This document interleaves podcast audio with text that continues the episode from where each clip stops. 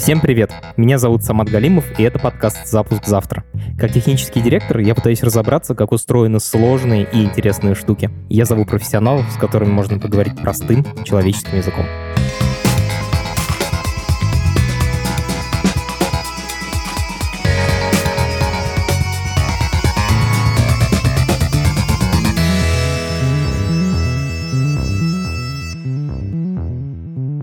Сегодня мы поговорим про деньги. Как технически устроена финансовая система. Что делают банки? Что делают мобильные приложения банков? За что отвечают международные платежные системы типа Visa и MasterCard? Где во всем этом государство, а еще Apple Pay и Google Pay? В общем, куча вещей, с которыми мы сталкиваемся каждый день, но реально понимают, как они устроены, как они работают, только люди, которые работают в этой индустрии. У нас именно такой гость.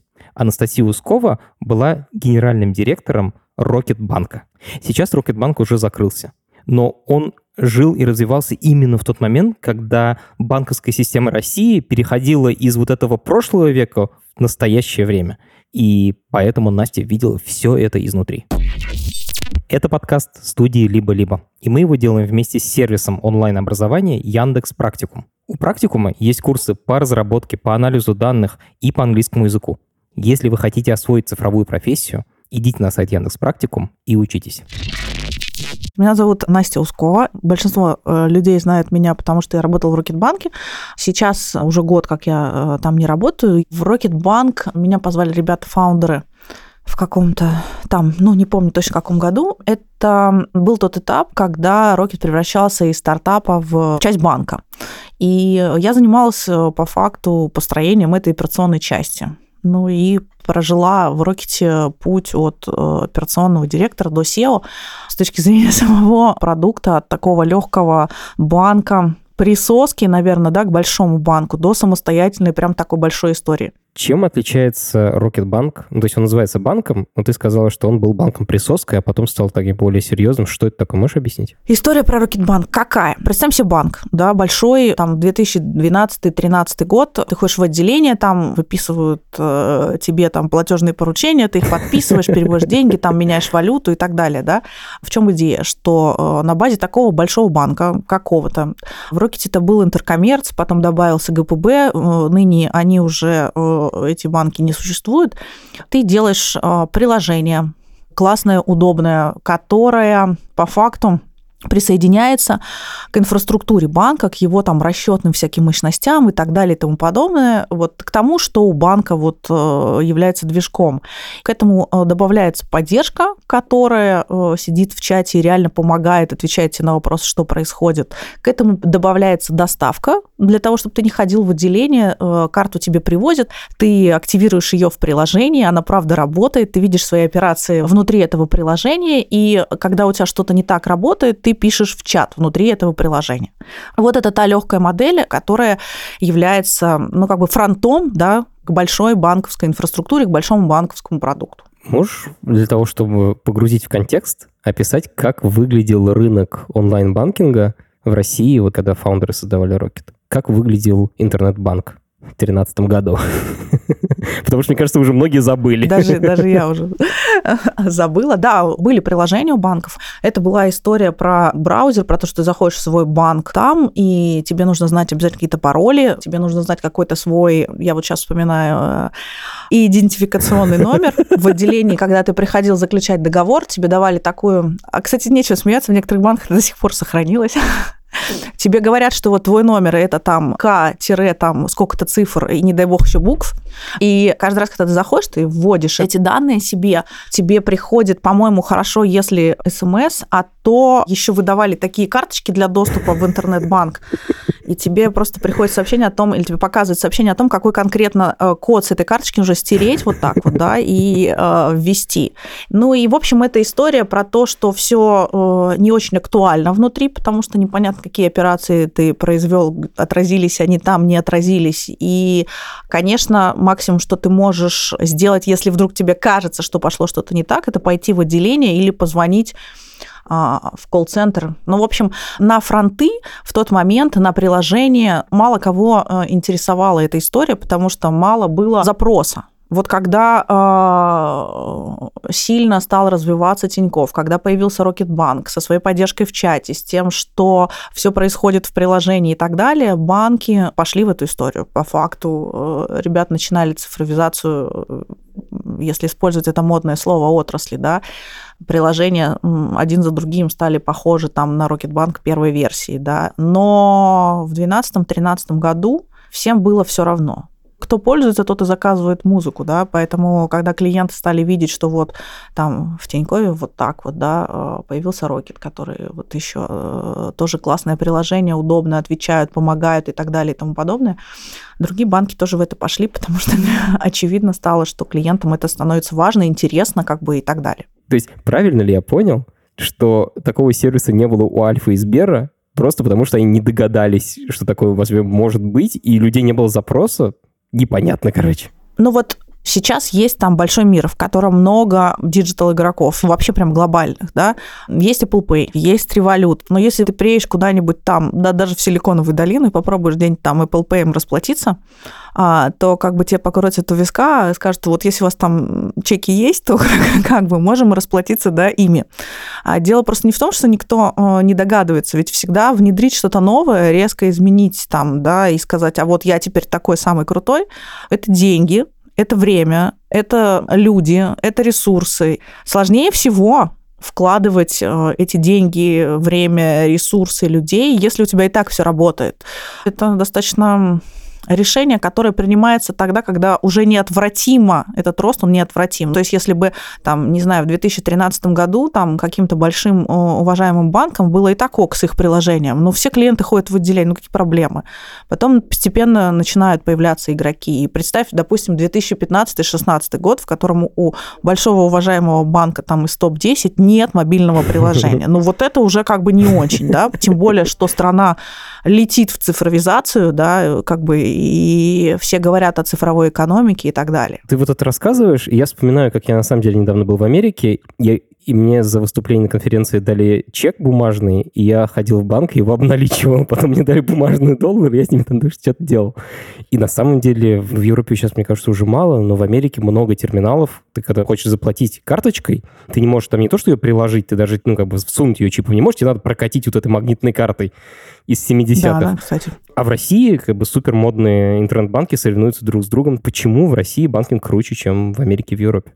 Я на тему твоего вот э, истории про то, как с тобой расплатились чеком, я недавно уже не недавно, да, мы давно на пандемии, была в отеле в, кажется, Париже, и там у меня карту а знаешь, есть такое специальное, чтобы номер карты получить, они закрашивают карандашом Слип. сверху бумагу. Да, это было вот как бы напротив Лувра. Офигеть, я слышал про это, но ни разу не видел. Да, это вот, вот это вот кармическое действие, когда она берет и получает номер карты путем, ну как бы вот ты приложил бумажку, помнишь, в детстве так э, получали а такие переводки, карандашом закрашиваешь монетку, и у тебя типа нарисована монетка. Вот то же самое сделали с моей картой в 2019 году. Ну и, и чтобы люди понимали, именно для этого э, номер номера на карте выступающие, чтобы ты мог карандашиком как бы прокатить по ней бумажку и получить. Да. Охренеть. Ну и ничего, очень модное место, как бы э, классно там жить, очень вкусно кормят по утрам. Ну, в общем, это же тоже история про то, что и так работает туристов в этом отеле меньше не становится. Им, в принципе, как бы главное жить с видом там на какое-то классное место и, ну уж с тобой как-нибудь рассчитаться. Есть такая теория, что все инфраструктуры, европейские, американские, вот эти вот расчетные инфраструктуры, банкоматы, терминалы, появились гораздо раньше, чем в России, и менять это, когда научились NFC, метки, да, вот эти вот, которые для бесконтактных транзакций используются, менять это все это слишком дорого, да, а в России не было ничего этого, да, вот мы вступили там в 2010-е года с большим Сбером и успешно там правильно определившим свою стратегию Тиньковым, который там просто раздавал кредитные карты, где можно было их раздавать, да, вот. И в этом смысле, а, когда у тебя, ну, в принципе, нет банкоматов, в принципе, нет терминалов, ты просто берешь и ставишь, ну, то, что на текущий момент современно. Вот. Взять и во всех, э, там, не знаю, Соединенных Штатах поменять э, вдруг все э, терминалы на новые, ну и так же работает, да. То есть это история про инфраструктуру, где-то, может быть, это история про потребление, тяжело применять к себе какие-то новые штуки. Это же ведь там надо какие-то новые нейронные связи в голове выстраивать, да, что раньше ты делал так, да, черт с ним, я лучше вот буду продолжать, как делал, да, вот я прохожу мимо Сбера, но что мне там вот в приложении учиться, искать там что-то, как заплатить за квартиру, ну вот он рядом, да, я иду, я проще зайду. То есть тут как бы, на мой взгляд, и культура потребления, и технологии. Наверное, две вещи, которые влияют на то, почему где-то это растет, растет, растет, а где-то это как бы, ну, как было, так и есть. Класс. Мне стало понятнее. Получается, это очень похоже на мобильные сети, где там в развивающих странах могут сразу построить сеть четвертого поколения, а в той же Америке там CDMA до сих пор во многих местах. Да, да. Окей. Теперь я хочу сделать вот такое упражнение. Я хочу пройти одну транзакцию что там происходит, какие игроки в ней участвуют, что для этого нужно запрогать, что нужно синтегрировать и что может пойти не так. Потому что я несколько раз видел картинки, это дико интересно, но у меня не было опыта общения с человеком, который это реально прогал и понимает, ну, или не прогал, но хотя бы управлял программистом, и понимает, как бы, что там под капотом реально, как оно работает. Угу. Поехали. Как выпустить карту, как не происходит транзакции, что вообще такое карта? Значит, все начинается с того, что вы сообщаете банку о том, что карта нужна открывается два параллельных процесса. В банке существует понятие счета, и существует понятие карты. Счет – это, условно говоря, какое-то многозначное место ваших денег в глобальной системе платежей. Система платежей, вот то, что мы называем реквизитами и переводом по реквизитам и так далее, система платежей – это универсальная система для страны. В каждом счете зашит определенным образом то, где, в каком банке он находится и так далее. Понятие карта – это понятие не страны, это понятие платежной системы. Вот есть MasterCard, есть Visa, они процессят через себя транзакции. Что происходит, когда нужна карта? Открывается клиенту счет, и а, на эмбоссере выпускается карта. Что такое эмбоссер? Представьте себе пластик без всяких каких-то дополнений, просто пустой, а, раскрашенный по цвету пластик. Вот существуют заводы в Китае, в Сингапуре, с которых целые пачки этого пластика приходят в банк, и после того, как клиент сообщил, какое там имя он хочет на карте напечатать, формируется э, так называемый персофайл. Это специальная зашифрованная история со специальными ключами и так далее, которая отправляется в некую программу, которая управляет печатью на эмбоссере. Это огромный девайс. Он закрыт в специальном помещении, в которое там две двери на вход и так далее, и все остальное. Просто это бункер, да, будем так говорить, который закрыт в бункере. И там на карту записан записываются специальные данные внутрь и наверх на вот то, что там имя, фамилия, срок действия и так далее. После этого карта запаковывается, ну, если она а, физическая, и едет с курьером к клиенту. Она вручается клиенту. Для чего происходит вот эта встреча? Почему нельзя ее отправить по почте? Потому что, согласно законам нашей страны, представитель банка должен увидеть в момент открытия счета клиента. Они должны быть в одно время, в одном месте. Эта встреча просто является гарантом того, что человек волеизъявился, хочет открыть счет. И вот у вас есть карта, которой вы, ну, либо получили пин-код, немножко устаревшая эта тема, либо задали его сами в приложении. Это тоже возможно так внутри построить процессы вы идете а, ей платить. Что происходит в момент, когда вы прикладываете ее к какому-то платежному терминалу? Пусть вы в кофейне, например. В этот момент терминал, который по факту принадлежит кофейне и обслуживается каким-то банком, этот терминал шлет запрос в платежную систему, это Visa, MasterCard или Мир, например, в зависимости от того, какая платежная система на вашей карте, какая вот выпустила ее. И говорит о том, что сейчас вот с такой вот карточки в моем терминале пытаются купить кофе на сумму 250 рублей. Платежная система бежит к банку, к моему, который выпустил мою карту, и спрашивает, дорогой банк, а если у этого человека 250 рублей на счете? Банк отвечает, да, есть. Происходит так называемая операция, называется авторизация. Деньги на карте моей халдируются. Так, пошли термины. Да, они как бы недоступны мне для использования. Вот так вот. Все, они списываются с моей карты, я ими пользоваться дальше не могу. По факту платежная система ведет у себя реестр всех этих запросов и всех этих расчетов. Что происходит дальше? У меня денег нет. Но эти деньги с точки зрения физического процесса, да, они из моего банка никуда не ушли. Платежная система раз в сутки или в какой-то там промежуток времени, она собирает все данные в банке, который владеет терминалами этими, да, и в банке, который владеет картами. И она списывает деньги ну, на все состоявшиеся транзакции с банка, который эмитент называется тот, кто выпустил карты, и отправляет деньги в тот банк, зачисляет деньги в тот банк, который владеет терминалами, потому что эти юрлица, которые продавали мне кофе, они должны такие деньги получить. Это вот то, что называется эквайрингом, да. Таким образом осуществляется вот эта карточная операция. Ты сказала, что есть банк, который привязан к терминалу. Да, это банк Эквайр называется. Вот у нас есть карта, те, кто выпускает карты, это банк-эмитент. Ага. Тот банк, который управляет терминалом, по факту э, счетом юридического лица, это банк Эквайр. Понятно, что любой взятый нами банк, вот сейчас возьмем там, не знаю, ВТБ, он и эмитент, и эквайр. В каждой транзакции, да, у него есть юридические лица с терминалами, у него есть физические лица клиенты с деньгами, и поэтому каждой конкретной транзакции, их миллионы, миллиарды происходят постоянно, просто платежная система гарантирует, что она сбегала к банку эмитенту, убедилась в том, что деньги есть, на счете у человека, и тем самым она гарантирует, что кофейня в итоге, да, через банк Эквайр, в котором она обслуживается, получит эти самые деньги.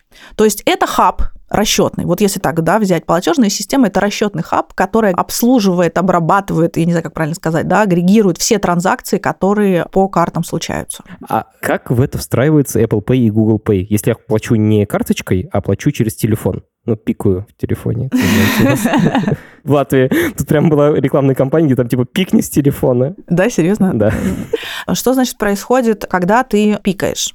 По факту, ну, как бы законодателем мод Apple был в этих технологиях, они сказали, что мы можем у себя создавать, хранить и обслуживать некие прообразы карт. Давай опять, я в кофейне, только я вытаскиваю не карту, а iPhone. Ты пикаешь, и некий прообраз карты, ну, так называемый токен он называется, да, который у тебя висит в твоем кошельке, он работает совершенно таким же образом. По NFC получается а, сигнал, и в платежную систему точно так же, потому что продукт совместный плай платежной системы, улетает запрос, а есть ли вот на карте, которая связана с этой моей картинкой, да, в волете, с этим моим токеном, да, есть ли, то есть здесь просто появилась еще одна сущность. Но точно так же в платежную систему летит запрос, который говорит, а есть ли у этого парня на вот этой вот карте деньги. То есть в каждой отдельной транзакции Apple уже не принимает участие? Нет, Apple видит все эти транзакции, потому что он как устройство принимает вот этот вот NFC-сигнал. Ого, а он идет на сервера Apple или это происходит прямо внутри телефона? И, и понятно, что телефон,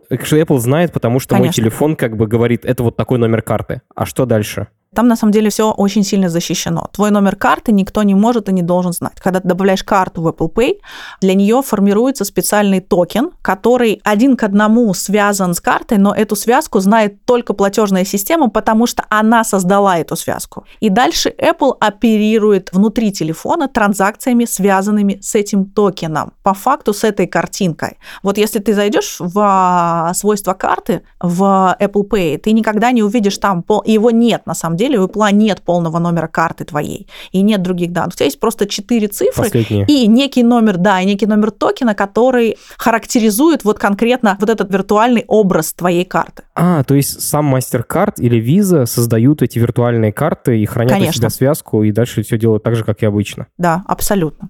Ну, также по факту работают и виртуальные карты, ведь мы же сейчас много платим ими где, и просто образ этих виртуальных карт, вот он в Apple Pay и существует. То есть для полного маршрута оплаты карты совершенно неважно, физически это пластик был или виртуальный. Все работает одинаково. Извини, я буду спрашивать какие-то тупые вопросы, но я просто живу в Латвии, и у меня в Латвии до сих пор Apple Pay нет. То есть у меня вот банк, там шведский банк СЭП, а, у которого есть дочка в Латвии, и у меня вот в моем основном банке нет, я не могу типа в Apple Pay ее добавить. С чем это связано? Это банк не может договориться с Apple или банк не может договориться с MasterCard? Где как бы дырка? Тут могут быть какие-то региональные как бы, да, аспекты, я ничего не знаю, о них не могу говорить, но по факту, как происходит история, банк приходит в Apple и говорит, что я хочу эту технологию применять. Существует некий набор подготовочных мероприятий, которые банк должен выполнить. Там существуют требования по тому, как это должно работать, по тому, как можно где использовать эти карты в волете, кому их добавлять. Там есть требования даже по работе поддержки, потому что Например, у тебя есть какая-то карта физическая, да, или виртуальная, неважно. Ты добавляешь ее в Apple Pay, да, ты добавляешь ее в Wallet или там в Google Pay, не знаю куда. Но ведь ты эту карту можешь добавить не только себе, ты можешь добавить ее э, жене. образ, например, своей жене угу. в телефон. Как это можно сделать? Какие соблюсти при этом нужно требования? А, например, ты можешь сделать это с помощью Wallet или сделать это внутри своего приложения. Ведь наверняка и тот, и другой путь приходилось, да, сталкиваться с этим, если уж им пользуются часто. Вот в каких-то приложениях удобно и понятно, как сделать это прямо из приложения, и тогда она появляется сразу. А как, если ты просто берешь Wallet и добавляешь туда карту, да, кому какие должны приходить смс, какие верификации должны происходить и так далее. А теперь представь себе, что, например, банки должны поддерживать механизм, в соответствии с которым по звонку в поддержку можно добавить, например, карту, да, и что ты должен знать, какие security меры должны быть. Это Ничего большой себе. набор там разных фич, которые ты должен внедрить, протестировать, доказать, там в том числе, но ну, мы были одними из первых, кто в России подключался к Apple Pay, и у нас были тайные, так сказать, это покупатели, тайные звонари, которые спрашивали поддержку, а можно ли так, а можно ли так. То есть Apple проверял банк путем того, что звонил в техподдержку и проверял? Конечно, да. Вау. Ничего себе. Они как бы к внедрению этого относились очень внимательно. Я не думаю, что сейчас что-то изменилось, но это правда было давно, как только они появились. Мы, по-моему, у Сбера было право первой ночи, они запускали первые, чтобы это было красиво, диджитально и так далее, а потом могли в это вклиниться такие банки, которым просто хотелось. И мы показали совершенно какое-то фантастическое количество токенизаций в первые вот э, минуты, да, то есть это прям было с отсчетом, ну как с запуском ракеты, честное слово, потому что это же, это же настолько круто. То есть ты прям включила тумблер, и все побежали как бы это делать. Это, правда, было включение тумблера, потому что в какой-то момент платежная система совместно с ИПОМ, они просто говорят, да, окей, открываем. Вот. И в 9 утра мы всей командой там бежали выпускать себе эти токены Wallet и срочно платить, потому что это было просто, это был просто разрыв. Да, некоторые маги в этом на самом деле есть. А теперь мы рекламируем сами себя. Сегодня я расскажу вам об эпизоде, который вышел одну неделю назад. Неделю назад я попытался разобраться, как устроены беспилотные автомобили, чем и как они видят, как они принимают решения. Делали мы это вместе с инженером, который работал сначала в Тесле, а теперь работает в Крузе, другом важном стартапе, который занимается беспилотными автомобилями. Дико интересный эпизод, но вы его, скорее всего, не услышали, потому что компания Apple выкатила очередное обновление в свое приложение подкаст, и там все нафиг сломалось. Вы, скорее всего, не получили уведомления об этом эпизоде. Послушайте его, найдите его в списке наших эпизодов, он дико интересный. Ссылку на него мы оставим в описании к этому эпизоду.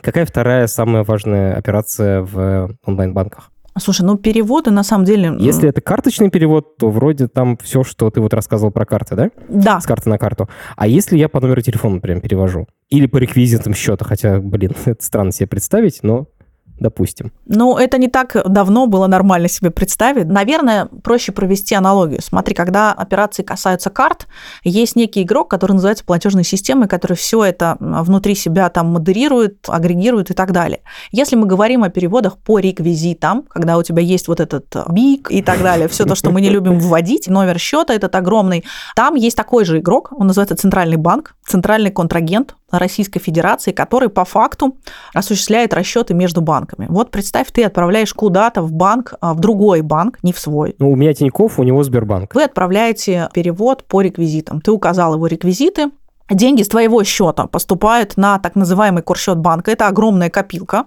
которая говорит о том, сколько денег твоего банка находится в центральном банке. Раз в какой-то промежуток времени деньги пересылаются между банками. То есть, условно, когда из банка А в банк Б кто-то, какой-то один клиент переводит деньги, а со счета клиента деньги поступают в банке А с его счета в копилку, потом центральный банк из копилки А переносит это в копилку Б, и из копилки Б это уже поступает к твоему другу. Скажи, пожалуйста, эти счета-копилки, они внутри банка или они на счетах Центробанка? Или нет разницы? Ну, на самом деле разницы нет. Это физически, ты же понимаешь, что нигде нет этого. Вот мне стало интересно, ты просто говоришь, типа, деньги пересылаются со счета на счета, а как это происходит? Я сейчас понимаю, что это вообще не про онлайн-банкинг, но одним словом, да, как да, это да, вообще да, работает?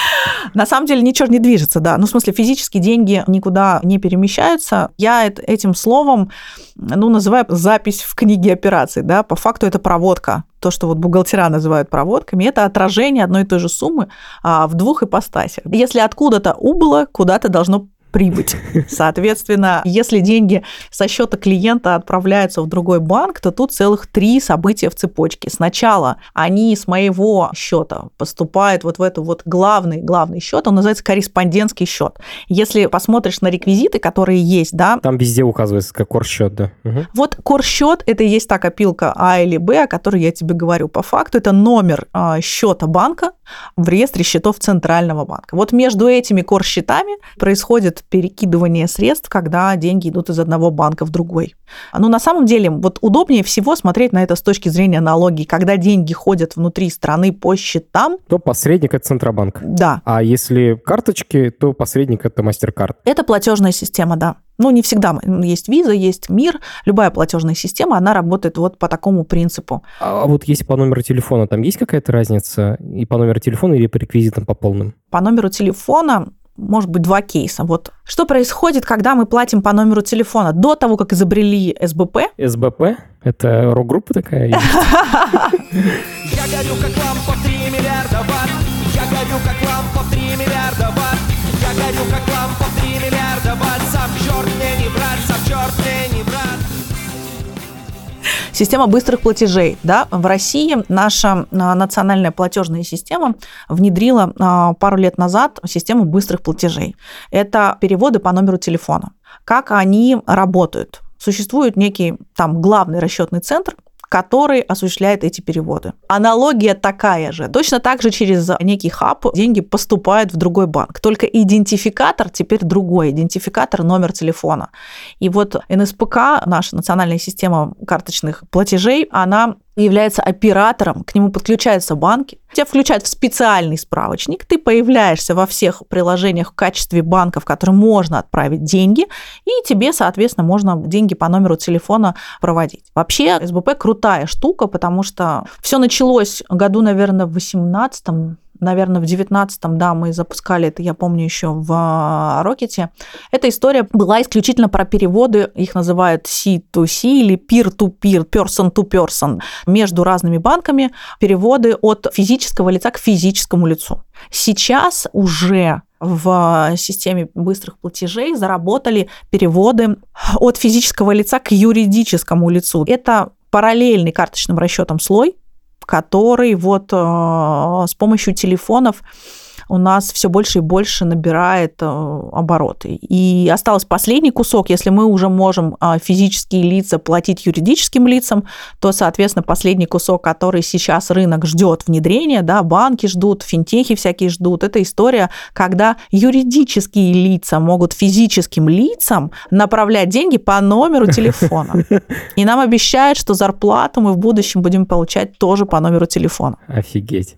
И это прямо сейчас прогается, то есть это еще не развернуто, но в процессе. Кажется, в октябре 2021 года все обязаны это внедрить. Ну, наверное, все еще там полгодика подождут, пока Сбер поплатит штрафы, но все равно его в эту систему засунут. Так просто было, когда внедрялись переводы от физика к физику, от клиента к клиенту. А там они должны были к определенному сроку, они не успевали, просто платили штрафы? Ну, там на самом деле штрафы, э, конечно, несоразмерны вообще. То есть, мне кажется, никто не заметил, что заплатили штрафы.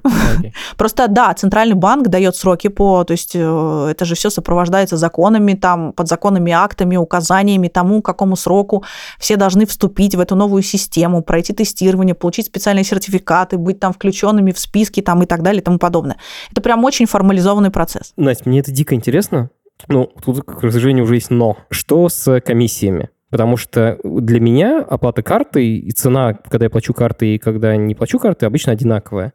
MasterCard же тоже, наверное, не благотворительная организация, они же что-то зарабатывают. Как это все работает? Конечно. И вот Центробанк тоже. Как, вот эти все переводы, они стоят денег? Если стоит, то кому? Когда ты платишь картой, деньги за эту транзакцию платит владелец терминала, кофейня. Платит за то, что ему предоставлено право вот приема таких платежей. Она за каждую транзакцию или просто за то, что терминал в месяц? Нет, конечно, за каждую транзакцию. От объема платежей зависит. Как это происходит? Твоя кофейня платит деньги за этот сервис, который ему предоставил банк, который дал ему терминал. С копилки банка снимает комиссию MasterCard. И часть этой комиссии возвращается к банку, который выпустил карту, которую заплатили. Банку выгоднее выпускать карты, чем делать терминалы. Ну, экономика у банковских продуктов совсем разная. Банк же тоже не всю комиссию, которую он получил за терминал, отдает MasterCard. Okay. Да? Точно так же, как платежная система, любая виза, MasterCard или еще кто-то, не всю комиссию отдает банку-эмитенту. С каждой карточной транзакции, с каких-то отчетов, которые тебе присылают, еще с чего-то, а, платежная система берет маленький-маленький-маленький процент, но который в валовом обороте позволяет им жить, функционировать, развиваться и новые продукты выпускать. Окей, второй вопрос. Ты рассказала про то, что если карточки, то там есть MasterCard, вот этот общий посредник, да, под которым все ходят. Но это не только мастер, но это называем платежная система, да. Если внутри страны, то это Центробанк, а если мне нужно перевести из России в другую страну, например, в Латвию я перевожу деньги, кто там является посредником? Кто вот это центральное лицо, которому все доверяют? Сейчас мы окончательно вынесем мозг вообще всем. Как это происходит? Существует универсальный протокол. Ты же понимаешь, что если где-то убыло, да, как мы с тобой пришли выше к выводу, должно где-то прибыть. Вот представь, что ты отправляешь деньги в какую-то другую страну. И у твоего банка, у любого банка, счет так называемый корреспондентский, который у нас прописан в реквизитах, открыт не только в Центральном банке нашей страны. Okay. Существуют э, европейские, американские банки, которые условно являются вот операторами этих расчетов. То есть, например, в каком-нибудь Deutsche Bank или в каком-нибудь американском банке у любого российского банка есть счет. И чтобы перевести между двумя банками, нужно, чтобы у них был общий банк, у обоих из которых есть корреспондентский счет в этом банке. Да, схема абсолютно не отличается. Тут есть конвертация валют и так далее, но смысл абсолютно тот же самый. То есть ты пополняешь свою копилку в каком-то другом, допустим, американском банке, а тот банк уже перекидывает из твоей копилки в копилку банка твоего друга, которому ты шлешь 100 долларов по реквизитам. Настя, вот мы сейчас с тобой обсудили кучу логики, типа того, как это должно работать с точки зрения пользователя и, может быть, с точки зрения регулятора, да, э, Центробанка. А с точки зрения программистов, кто это вообще все прогает? Это уже есть готовые какие-то пакеты, которые ты просто коробку ставишь, и в ней все эти операции сделаны, ты просто, типа, включаешь тумблеры. Или там программисты прогают, как это устроено? Каждый решает эту проблему по-своему. Конечно, банки, которые существуют на рынке давно, пользуются тем, что исторически у них э, где-то, может быть, еще и со времен перфокарт Э, там что-то на ассемблере наделано, да. С точки зрения современной, вот ты хочешь открыть банк, запустить, что ты можешь делать? Ну, допустим, у тебя есть лицензия. Ты идешь к поставщикам банковского ПО, там несколько есть игроков монументальных, и говоришь им, ребята, я хочу взять ваш софт и начать работать. Вот мне нужно, чтобы у меня были карты, счета физических лиц, чтобы были переводы по реквизитам, ну и так далее, да, вот какой-то набор продуктов им говоришь, они говорят, вот, вот в нашем магазине на витрине вам нужно вот полкило вот этого, 300 грамм вот этого, все это стоит холлериард. И начинается внедрение. Ты начинаешь привносить свою бизнес-логику, потому что ты хочешь, чтобы у тебя операции, не знаю, там перевода шли, допустим, от каждой операции отшлепывалось 2 рубля и летело там в фонд помощи каким-нибудь там собачкам или еще что-нибудь. Они говорят, хорошо, этого в стандартном функционале нет, мы записываем вас в очередь, э, в бэклог, и э, обязательно рассмотрим вашу заявку, когда у нас появятся свободные места. То есть никогда? Нет, почему? Как бы понятно, что э, рынок меняется, и все стараются как-то ускоряться в этом смысле. Это вот путь один. Он хорош тем, что, наверное, можно сделать это быстро, но только в том виде, в котором это существует. Вообще я не сторонник внедрения чужих решений, потому что это всегда связано с тем, что ты думаешь не так, ты хочешь не так, может Может быть, ты дурак и не понимаешь стандартизованных подходов в классной отрасли, а может быть, ты просто хочешь ее изменить, а сделать это не можешь, потому что решение развивается, которое ты купил, так как развивается, и взгляд на него у тех, кто его продает, может быть совершенно отличный от твоего. Кто основные игроки? Мы их знаем, это известные имена или это какие-то супериндустриальные? Ну да, если говорить о банковских, прям вот ключевых кор-системах, таких ядрах мощных, то CFT, Diasoft, там, инверсия. Это русские делают? Конечно. Ну, в основном это русские решения, потому что а, требования так к этому, понимаешь, сильно зависят от страны. А, я-то себе думал, что ты идешь в условно IBM или там SAP какой-нибудь, и они тебе делают. А это, получается, у каждой страны свои эти штуковины. Есть международные э, системы, но они касаются обработки карточных операций, процессинги они называются, да, потому что они все-таки правила в них диктуются платежными системами, они универсальны и как а бы... А надо отдельно покупать еще? Конечно. То есть, если я хочу выпускать банковские карты, мне еще нужно купить не только вот это ядро банковское, еще нужно купить процессинговое ядро. Да. Вот тебе по факту для работы с вот этими основными игроками, платежной системой и Центробанком. центральным ага. банком, да, нужно купить два набора в двух магазинах. Прикольно. А сколько это стоит? Ну, это сотни тысяч долларов, миллиона долларов или как? А, ну, преград патриотам нет здесь в плане цены, да, можно а, сколько угодно инвестировать в это, но это стоит э, миллионы долларов. Давай дальше. Вариант Б. Вариант Б, ты просто берешь лицензию, берешь разработчиков, берешь людей, которые понимают экспертов, бухгалтеров, других специалистов, и вы проходите этот путь самостоятельно. Это вообще реально? Да, это реально мы так делали. Подожди, то есть вы прямо сели и напрогали все это взаимодействие с Центробанком? Да. А с платежными системами тоже, с МПСами? Да, надо понимать, что, помнишь, я говорила, что Rocket начался как приложение, которое работало с банковской инфраструктурой, но когда мы оказались в большом банке, мы совместно поняли, что невозможно... Подружить. Ну, невозможно быстро туда, да, сесть и как бы крутить вот продукт такой, секой, тут отщипывают, тут рыбу заворачиваю, и вообще все летает, и свистит, и все круто. Оказались в большом банке, ты имеешь в виду, что вы сделали мобильное приложение, но банковские все операции проводил Интеркоммерцбанк, да, вот изначально? Проводил Интеркоммерц, совершенно верно. Они использовали свои каналы в Центральный банк, они использовали свои каналы в платежную систему. По факту нам в приложении они показывали результаты Э, работ. Из чего состоит твой банк?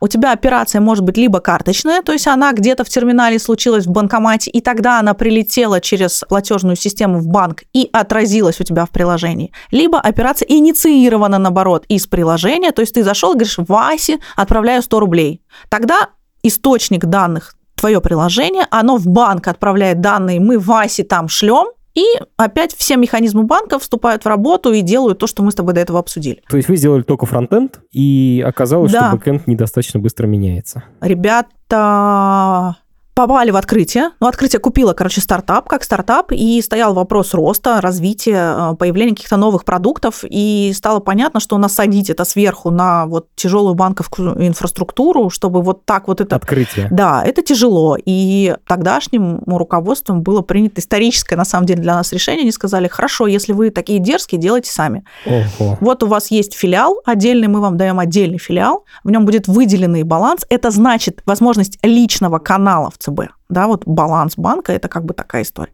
И у нас был свой канал в ЦБ, нам разрешили даже сделать собственный процессинг и сделать свой канал в платежную систему. Охренеть. И понеслось, да. И два года мы строили эту историю прям с самого э, нуля. А сколько человек, вот людей, которые пробуют, которые понимали, как это ядро делается? Ну, наверное, это человек 10 экспертов предметных, каждый там в своей области. И ну, команда постепенно разрослась, наверное, человек 100 в разработке. Это немного для банка, потому что системы сложнее на самом деле. Когда ты делаешь с нуля, ты делаешь так, как тебе нужно, да, ты делаешь только то, что тебе нужно, ты делаешь это оптимальным образом, и это позволяет, ну, не делать из этого, ну, неуправляемую какую-то историю.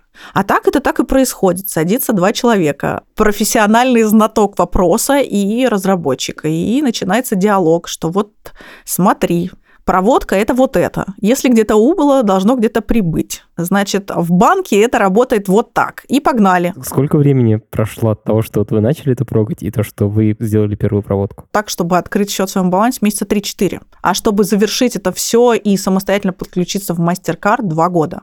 Но это очень интересно на самом деле. Это безумно. В смысле, вот мне очень интересно, а у них есть реально документация или это в каком-то живом общении э, передается из уста в уста? Наверное, лучшая документация это код, но э, нет, конечно, есть требования, которые вы пишете. Почему? Потому что надо понимать, что мы же как бы банк делаем, а не просто какую-то классную там соцсеть или еще что-то, да, там есть вполне формальный набор требований, и ты проходишь кучу тестов, и ты каждый день должен по вот этому вот каналу с вот этого вот рабочего места отправить отчетность в ЦБ. Ну, иначе как бы все да, там очень серьезные последствия могут быть. И там не должно быть ошибок, а там есть проверки какие-то автоматические.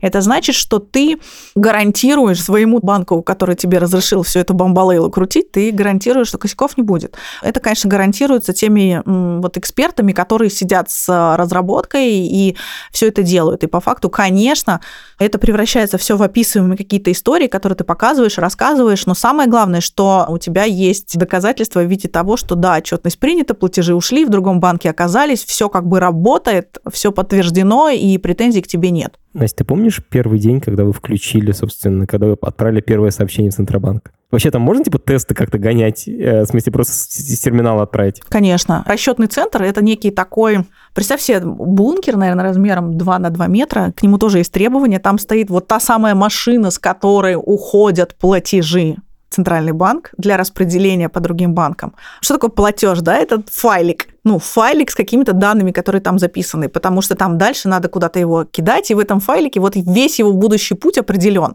Вот, и ты сначала учишься генерить эти файлы, потом тебе дают тестовую какую-то среду, ты приходишь туда и говоришь, вот, а я научился, они говорят, а вот вот этот сценарий, а этот, а если вернуть, а если вот так, а если вот такой тип, а если вот... Э, и, в общем, ты проходишь тесты, потом тебе дают, как это, ключ, в прямом смысле этого слова, продуктивный, ты его э, вставляешь в свой бункер условно, и начинаются реальные платежи. В чем, собственно, э, и страх, и восторг, очень зарегулирована эта отрасль, да, и там не забалуешь. Какой был самый большой факап потому что я сомневаюсь, что обошлось без них. О, что, факап – это наше второе имя. Какой самый большой, не знаю. Наверное, как мы, не отключая карты, переносили наших клиентов, которые захотели перейти из открытия вместе с нами в Киеве, когда проект был продан, да, из открытия в Киеве. Вот это мы все вспоминаем, наверное, вся команда, там мы же и текущие проекты, в принципе, частью этой команды ведем, да, и часто вспоминаем это как вот так называемая миграция клиентов. Представь себе, что тебе в приложении пишут, а вы как бы вот Rocket будет работать там, ты хочешь с Rocket туда? Ты такой, да.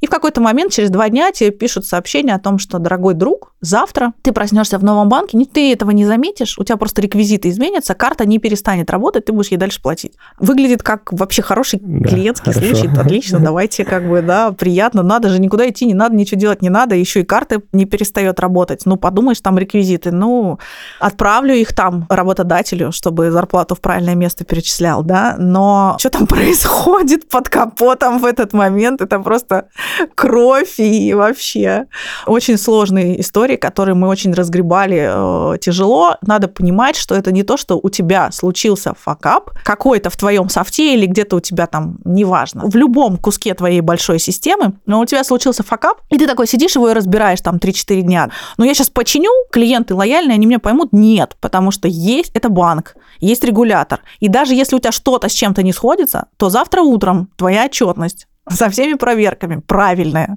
должна оказаться в правильном месте. То есть у тебя нет вот этого обычного сценария в софте, который как бы, ну, там разберемся. У тебя должны сойтись те проверки, то есть должно все везде правильно лечь, разложиться, сойтись и так далее. А если нет? Ну, в зависимости от случая, это может быть штрафы э, где-то до отзыва лицензии. Поэтому это очень напряженная история.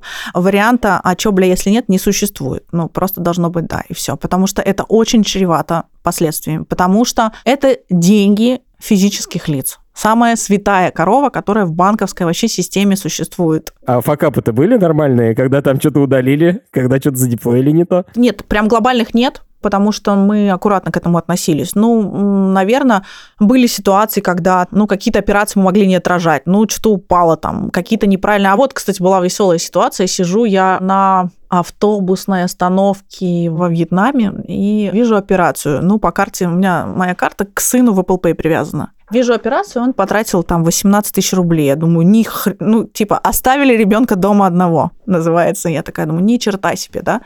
Я пишу ему, говорю, что происходит, чудовище, почему ты расходуешь семейный бюджет?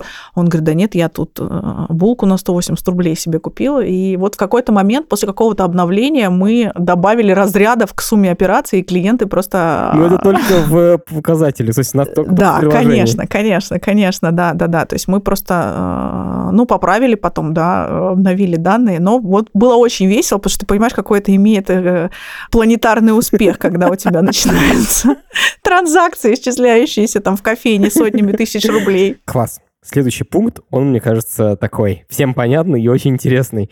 Мошенничество. Сталкивались ли вы с мошенничеством и как с ними банки борются? Вообще, как это устроено? На системном уровне в работе все. Но именно на уровне выявления каких-то ключевых картин банки проверяют все терминалы, которые выдают. MasterCard контролирует потоки, там отдельные, прям огромные подразделения в платежных системах, которые следят за этим, выявляют какие-то аномальные истории. Ну, например, взять банки, эмитенты. Мы, те, кто выпускает карты, мы тоже следили за этим. Куда отправляются деньги, откуда какие, массовые какие-то отправки, да, еще что-то такое. Это глазами проверяется или прогается какой-то софт, который нет, конечно, прогается. Конечно, все э, прогается. Какое самое частое мошенничество, Настя? Звонки. Такого успеха, как у социального инжиниринга, нет ни у одного вида, потому что по технике сейчас многое закрыто во-первых, все диджитализировано, во-вторых, платежные системы, центральный банк, целые наборы контролей, мероприятий, все ты по всему этому отчитываешься. Поэтому, если вот говорить об объеме украденного бабла, самый главный э, трендсеттер – это я хочу вам отправить денег, скажите мне номер своей карты или еще что-нибудь подобное. Ты говоришь номер карты, они, зная номер карты, снимают с нее деньги. Да, они могут получать доступ к приложению и так далее. Смешно, но на это попадаются даже сотрудники банков. Сейчас уже, наверное, нет. Сейчас уже даже, наверное, это не так модно. Но какое-то время назад там в Фейсбуке все описывали, как мне сейчас звонили, и я там издевался сам веселился, и их веселил, да, там и над ними издевался и так далее и тому подобное. Но это нам с вами так весело и понятно, а по факту очень много народу теряют очень много денег Потому что никто не стоит на месте. Раньше говорили просто номер карты скажите, потом научились э, разбираться в приложениях, да, в какое приложение, как ты можешь попасть. И, соответственно, там, не знаю, а вам придет код, скажите его мне, при этом, ну, ты понимаешь, если по коду в какое-то приложение можно войти. Ага. И ты сказал код, то все. И ты знаешь, да, то все. Как бы, раз тебе звонят, знают твой номер телефона, значит, это значит, что они могут скачать его, ввести и попытаться залогиниться, да, а, за тебя в это приложение. А у нас в современных банковских приложениях доступ, э, ну, ко всему уже э, с офертой, да, то есть, чтобы ты там не сделал, куда бы ты ни жмакнул, уже то это случилось, ага. да. Ты уже подписал распоряжение, условно, да, за которым ты раньше в отделение ходил. Поэтому развиваются технологии, развиваются технические меры мошенничества, так, технические способы, но их обнаружить и закрыть, имея регуляторный ресурс, достаточно несложно. А вот э, историю про то, что Тебя обманули и развели. Тебе позвонят, и ты что-то такое расскажешь, да. С этим сложнее. И мы думаем, что люди э, уже все знают, потому что в фейсбуках же везде пишут и всех троллят, но нет. Причем они работают очень качественно. Моя теща работает в банке специалистом базы данных, и она недавно звонила жене, прям плакала, говорила, что ей звонили чуваки по очереди, настойчиво. Какой-то чувак представился каким-то полковником милиции и говорил, что вот вы нам типа не помогаете, скрыть злодеяние мошенничества, вы сами как под статью пойдете, потому что там, типа, перешлите код, потому что мы таким образом боремся с мошенничеством. То есть там настолько крутые mind games, какие-то психологические уловки, что... Так и есть. Есть случаи реально, когда сотрудники банков сами на это попадаются. Настя, как ты вообще попала в банковскую тему, в индустрию? Случайно. Мне позвонили ребята-фаундеры, сказали, пойдем в банк работать. Окей, что ты делал для этого? Ну, собственно, я просто откуда знала ребят, мы на физтехе вместе учились, я закончила институт, пошла работать в большую четверку в IT-консалтинг, ага. Э, там, в общем, там я кое-что узнала про банки, потому что мне много всяких как бы промышленностей и было в моем опыте. Большая четверка для мамы надо пояснить. Это одна из четырех аудиторских компаний, да, консалтинг? Да, аудиторских компаний, да Это специальные компании, слову которых э, верят на всех биржах, если они говорят, что этот бизнес заработал 100 рублей, и под этим подписался один из представителей вот этих четырех компаний, то это, это пруф. Доказательство. То есть вы высаживаетесь в компанию, такая банда из, там, не знаю, 10-15 человек или сколько, и делаете аудит, и там помогаете им что-то сделать. Глобально аудит работает так, да. Кем ты там работал, Настя? Что ты там делал? Я работала в IT-подразделении, в IT-консалтинге, это называлось. Мы в основном занимались IT-контролями, то есть мы тестировали системы, мы делали аудит э, всяких ERP-систем и так далее и тому подобное. И, ну и занимались э, консалтинговыми проектами в плане ну, э, куда пойти, что улучшить, чего здесь, как здесь вот контроль улучшить, чтобы было вот внутри все красиво летало и так далее, как это влияет на отчетность. Ну, в общем, это было связано с технической составляющей, вот. И потом после, наверное, лет четырех-пяти я ушла к одному из клиентов. Э, это был железнодорожная прямо э, отрасль, совершенно классное место. Там я вообще много всего узнала про реальную жизнь, которая не касается э, аудита, консалтинга. IT, наверное, вообще. Классных ребят, да, в очках. Нет, там я как раз занималась тем, чтобы в IT попало как можно больше всего, и все это контролировалось и работало быстро, слаженно, чтобы все внедрялось легко. Ну и в какой-то момент у меня, кстати, была дилемма, было интересно, потому что когда я как бы решила, что здесь я все знаю, надо двигаться куда-то дальше, у меня было вот э, два предложения. У меня был офер от Сбера и э, офер от э, ребят. Просто они мне были как-то ближе, дороже, тоже физтехи, все понятно с ними, там хорошие ребята, и я пошла в Рокетбанк. У нас есть финальный вопрос, который я спрашиваю у всех гостей. Э, что ты читаешь в интернете? Или слушаешь, или смотришь? У меня есть, на самом деле, интерес последнего времени, да, такой. Мне интересно, ну, наверное, даже всей нашей команде, у нас есть один а, такой проект, который не про финтех, да, он про, называется Блаблаток, это приложение, в котором ты общаешься с профессиональным слушателем, не с психологом, а просто с человеком, который слушает. тебя вот э, выслушивает, там поддерживает, да, э, очень интересная тема, и последнее время, вот чем мы прям так, наверное, всей группой с интересом э, наблюдаем, чем занимаемся, это тем, что является с точки зрения э, человеческого общения, человеческих каких-то проблем, инструментов их решения, да, э, прикольным, трендовым, э, что ценно там для поколения уже даже не Z, наверное, уже не знаю, какое там оно, э, да, вот в этом плане интересно. У меня просто, например, там сыну 15 лет. И вот я подхожу, смотрю, что они там читают, смотрят и так далее. Вот. Я смотрю ТикТок, мне просто интересно, что там происходит. Все подряд. Потому что у меня есть там у сына, да, и это тоже интересно наблюдать за тем, что является зашкваром, да, и еще чем-то таким. Это просто супер-мега интересная история. Настя, спасибо тебе огромное. Мне было очень интересно. Мне тоже было очень интересно. Прикольно, когда вроде такие сложные штуки какой-то твой опыт, ты перекладываешь, пытаешься объяснить, человек радуется, потому что, блин, надо же, он никогда не знал, как эта шняга работает.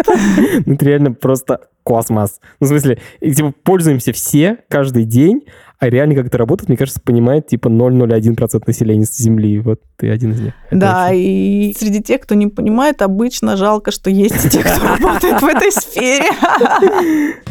Это подкаст студии «Либо-либо». И мы его сделали вместе с сервисом онлайн-образования Яндекс Практикум. Над подкастом работали редактор Юлия Яковлева, продюсер Павел Боровков, звукорежиссер Нина Мамотина. За джингл спасибо Алексею Зеленскому.